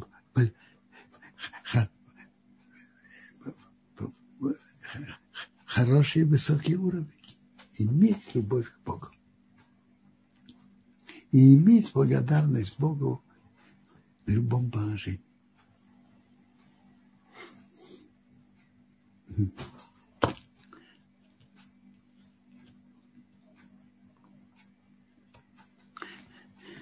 Дальше в нашей главе есть, он говорит о, о том, что Бог, величие Бога, что Бог великий и страшный, который не взирает на лица и не берет взятку. Что значит не берет взятку?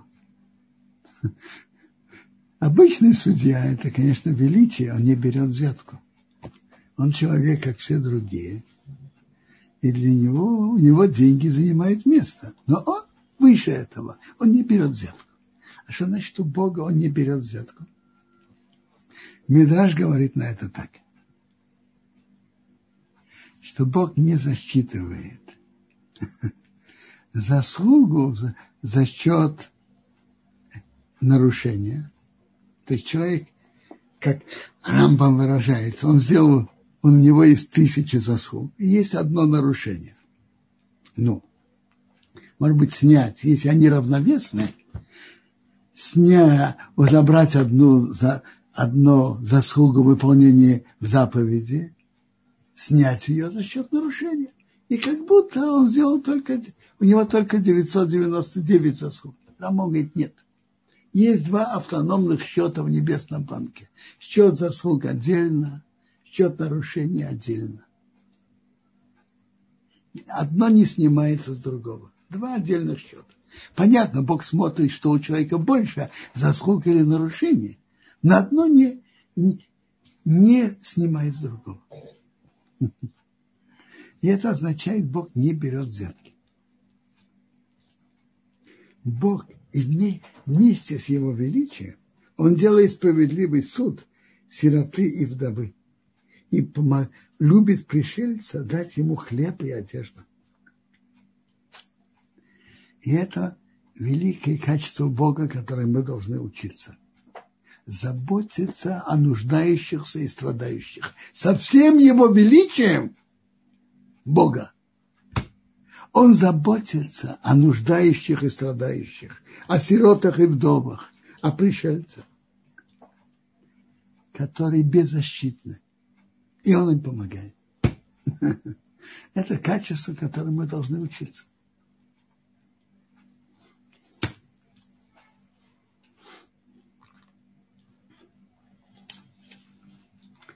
Продолжаю дальше еще отрывки из нашей главы. Десятое, десятое предложение одиннадцатой главы. Потому что земля, что ты приходишь туда ее наследовать, она не как земля египетская, чтобы вы вышли отсюда. Что ты сеешь твой посев и поливаешь ногами, как огород. А земля, вы проходите туда наследовать ее, это земля гор и долин а дождя неба она пьет воду. Земля, что Бог твой Бог ищет ее, всегда глаза Бога твоего Бога на ней, с начала года и до конца года. То есть, в первую очередь, Бог смотрит на землю Израиля. А вот теперь смотрите, Бог говорит, что эта земля, она не как Египет, земля египетская, что там ты должен сеять и поливать. А тут земля, горы, долины. От дождя небо она пьет воду. Раши говорит очень просто. В Египте ты должен много трудиться, поливать, а тут ты идешь себе спать. Ты посеял, идешь спать. И спускается дождь. И поливает. Замечательно. Замечательная земля. Ты без твоего труда она поливает. Бог ее поливает ее дождь, который Бог посылает.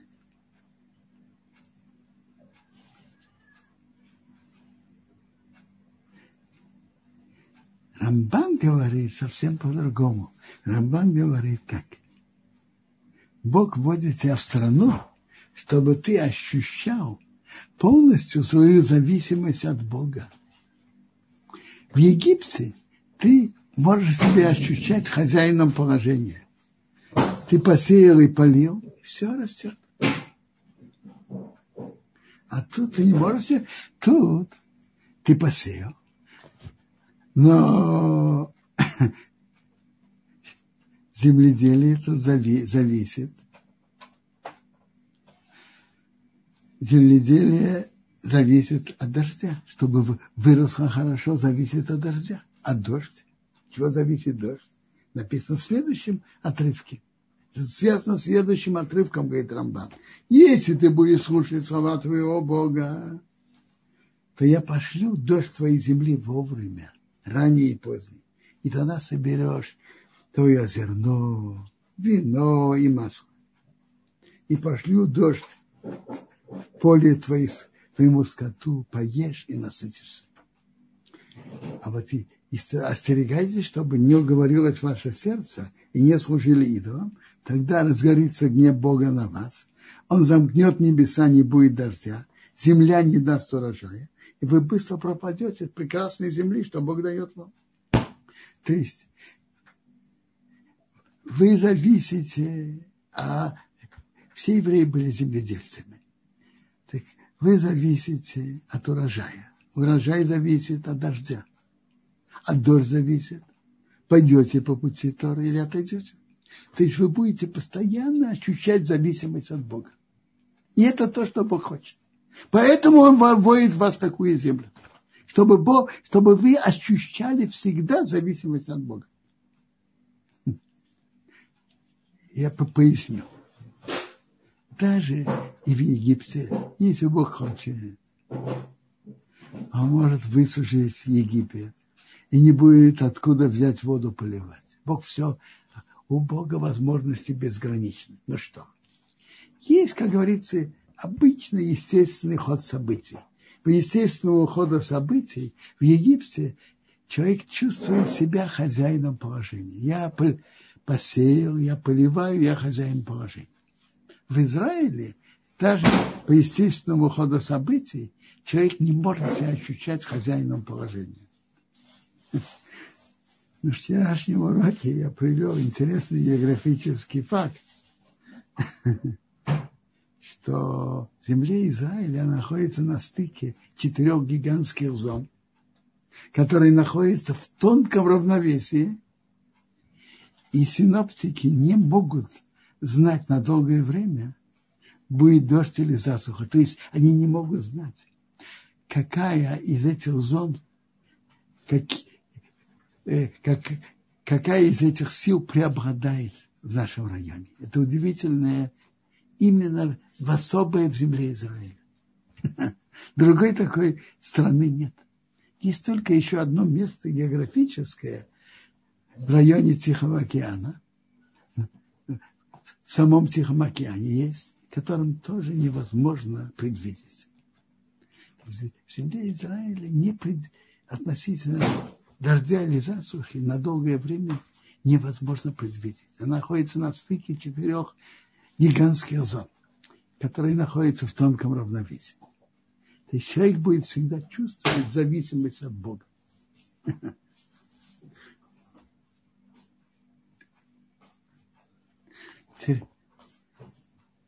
Ну, если есть вопросы, пожалуйста. Бенсион, спасибо огромное за урок. Есть вопрос, который здесь подняла... Знаете, да. знаете что, дорогой Абдуниел, еще перед ответом на вопросы я хочу э, не, рас, а, добавить и расширить. Вчера меня спросили такой вопрос. Если человек больной, и он, э, что он должен делать? Надеяться на Бога, что его вылечит, или должен искать лечиться естественными путями, пойти к врачу, пойти потом в аптеку лечиться. Что человек должен делать? Я ответил, что, конечно, то, что Бог хочет, чтобы Бог создал мир. И, и для обычный путь идти и искать лечение естественными путями тоже. Но, но надо знать, что при этом человек должен знать, что в действительности лечение зависит, зависит именно от Бога. Тоже лекарство может помочь и не помочь, или даже навредить. Человек лечится, он ему просит Бога, чтобы это все ему было на, леч... на лечении, чтобы Бог помог. Надо знать, что основа всего – это решение Бога. Мы, Бог так создал мир, чтобы мы пользовались естественными путями, но надо знать, что все зависит только от Бога. Теперь я слушаю вопрос. Наша участница в самом, в самом начале урока, я думаю, подняли руку, давайте попробуем. Нет, она отпустила, есть кто-то другой. Так, Galaxy A10, я не знаю, к сожалению, вашего имени, пожалуйста, ваш вопрос. Включите звук, пожалуйста. Если нет звука, я тогда прочитаю пока вопросы, которые пришли в чате. Э, вопрос этот касался э, не совсем нашей зем... Э, недельной главы, но он касался земли Израиля. А, например, а именно, тут был вопрос по поводу грозди, да, которую несли разведчики. Нужно ли воспринимать что? Гроздь, которую несли разведчики, так? Нужно ли воспринимать это? Э, если Раши пишет, то выходит, что гроздь это э, имела колоссальный вес, если ее несли 8 разведчиков. Стоит ли принимать расчет Раши за буквальный смысл? Смотрите, не, э, смотрите, может быть и большая гроздь. Это не... Вполне может быть. Есть большие грозди. И когда-то плоды Израиля были, были часто намного больше.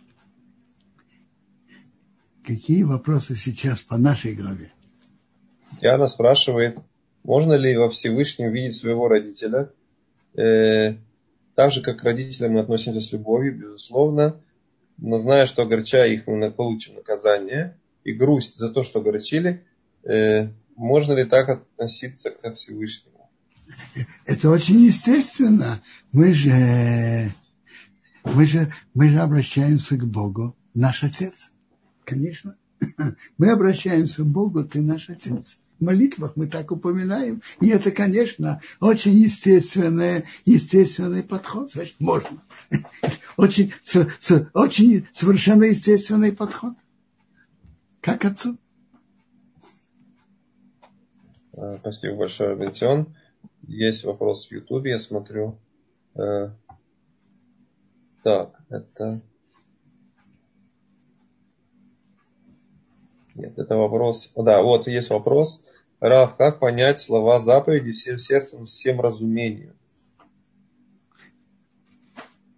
Нет, где написано всем разумением.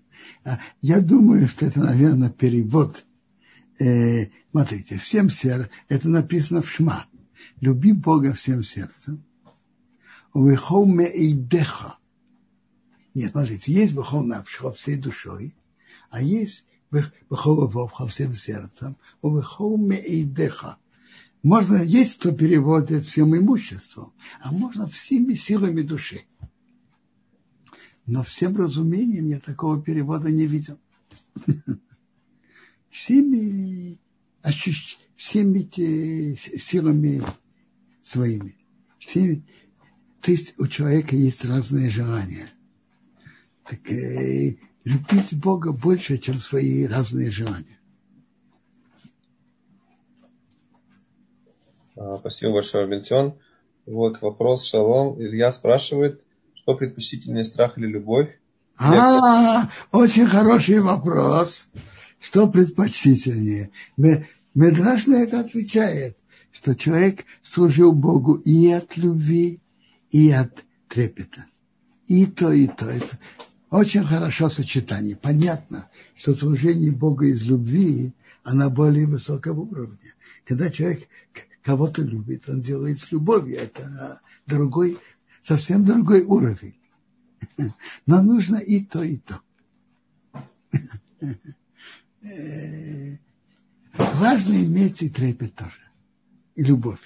Интересно, самое, самое тяжелое испытание нашего праотца Авраама было, это то, что он принес в жертву своего сына, был готов принести в жертву своего сына, Ицхака.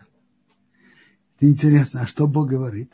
Служение Авраама было от любви к Богу. И Бог его так и называет. Авром Эйгави, Авром, который меня любит. И вместе с тем, в самом тяжелом испытании, принесении своего сына, быть готовности принести своего сына Ицхока в жертву, написано, что Бог ему сказал, теперь я знаю, что ты боишься Бога.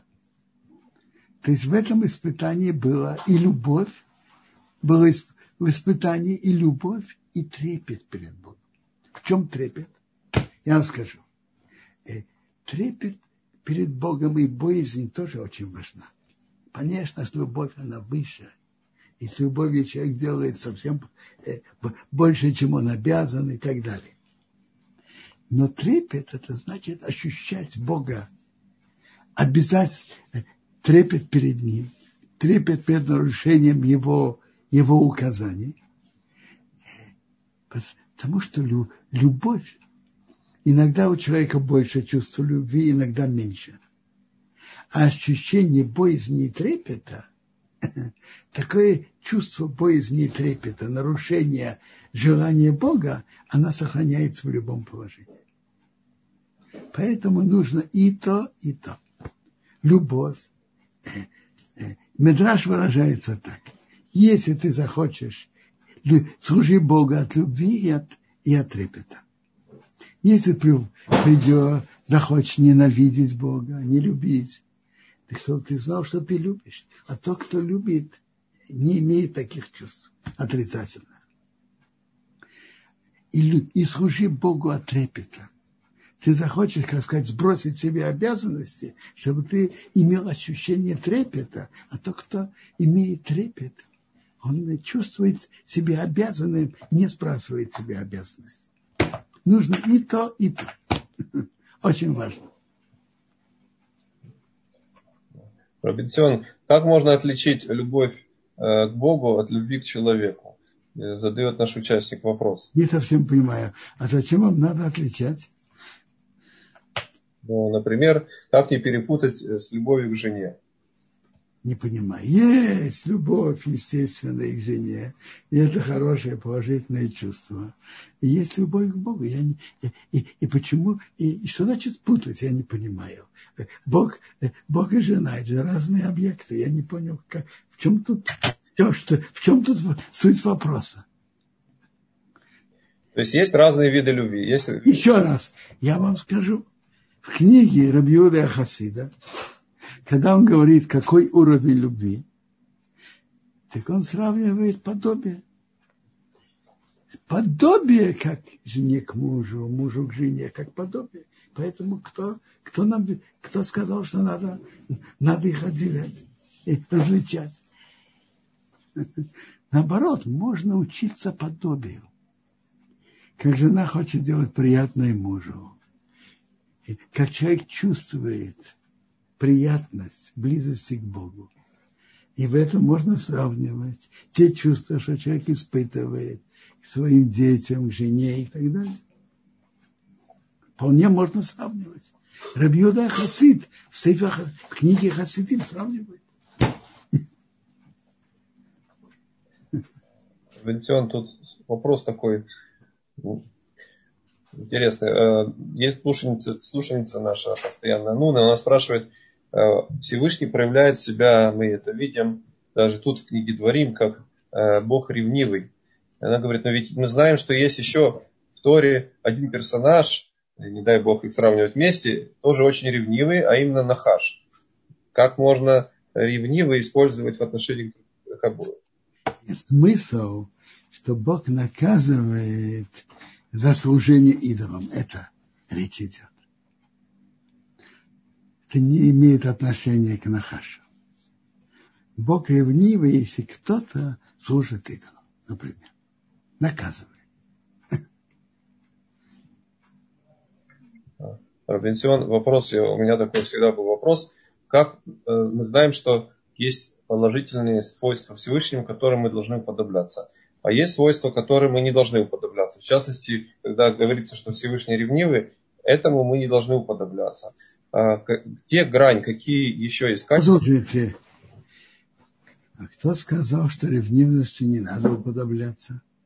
Смотрите, э, я вам скажу. Известно, пересказывает от имени Рабица Кутна Разацау, что то, что написано, идти по его путям, по путям Бога, это именно по путям, которые добра, качество добра. А качество наказания и наказывать, это мы не должны уподобляться. Это качество Бога, которым мы не должны уподобляться. А то, что мы должны учиться, это качество добра. Но, но вернемся к вопросу, э, как, допустим, ревнивость к тем, которые выступают против Торы, или которые сознательно нарушают, и которые выступают против Торы. Иметь к ним отрицательные эмоции. Э, понятно, надо про многих думать. Может быть, они не понимают, может быть, разные, разные такие пути. Но так, кто выступает против Торы, быть, э, быть против них и иметь к ним отрицательные ощущение. Это э, очень, очень, очень, очень хорошо.